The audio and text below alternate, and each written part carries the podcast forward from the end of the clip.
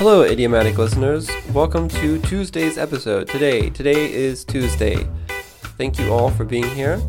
I don't know why I'm so excited. I suppose it's because my body is now used to not drinking coffee, and I just had a strong black tea. So, with so much energy, let's review yesterday's words.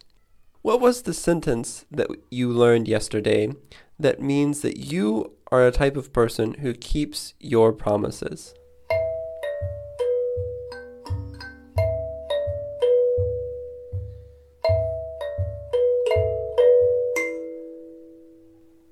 That sentence was, My word is my bond. Your words bind you. To bind is to connect to things in kind of a permanent way. And what was the phrase that you use after more specific promises? For example, I will tell Joan the bad news.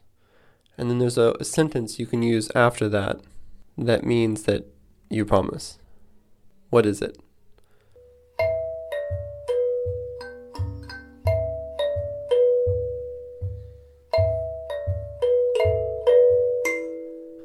It is, you have my word. Okay, the last one, the last review with the word word is how do you say that someone is the type of person who keeps his or her promises?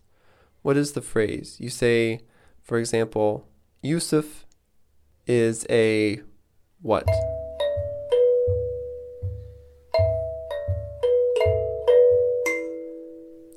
Yusuf is a man of his word is what you say. And if it's a woman, Irina is a woman of her word. Okay, the last review is what is the phrasal verb you learned yesterday that means to do what you said you would do?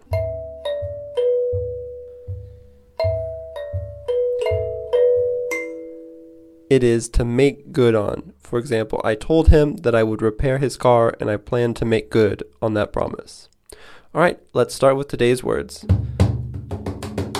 The first idiom is to put off. Let's listen to it in context. If you need to study for an exam, you shouldn't put off studying until the last minute, because if you do put it off, you'll be stressed out and sleep deprived. Okay, so this example was to put off studying until the last minute. What do you think it means?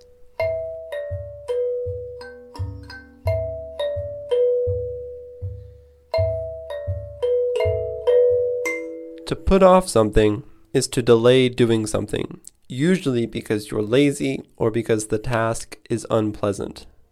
Like to put off going to the dentist, or to put off writing a letter or a report, or to put off cleaning the house. Before we move on, you should pause this and think of something that you don't like to do, that you put off, and try to make a sentence out of it.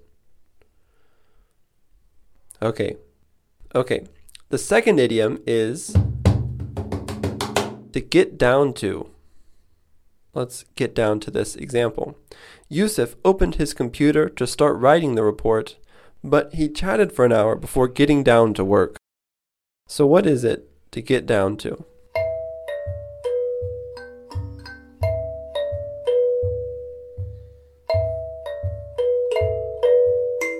To get down to is to begin something seriously especially after wasting time or not being very serious.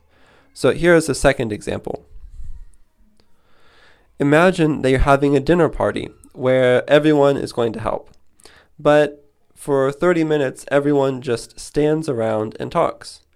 At some point, you shout out, Hey, we should get down to it. And people will say, Yeah. And then you start preparing the food. So to get down to something is to start doing something seriously. Usually people say to get down to it, or to get down to work, or to get down to business. Sometimes people don't say the word down and they just say to get to business or to get to work. But keep in mind that to get to somewhere like work can also mean just to arrive at work. Like every morning I get to work at 6 p.m. Okay, those are today's two phrases to put something off and to get down to something. Remember, be an active learner. Try to use those in your own life. and also be an active supporter and come like Idiomatic on its Facebook page or subscribe at SoundCloud or subscribe and leave a review on iTunes. I will see you soon.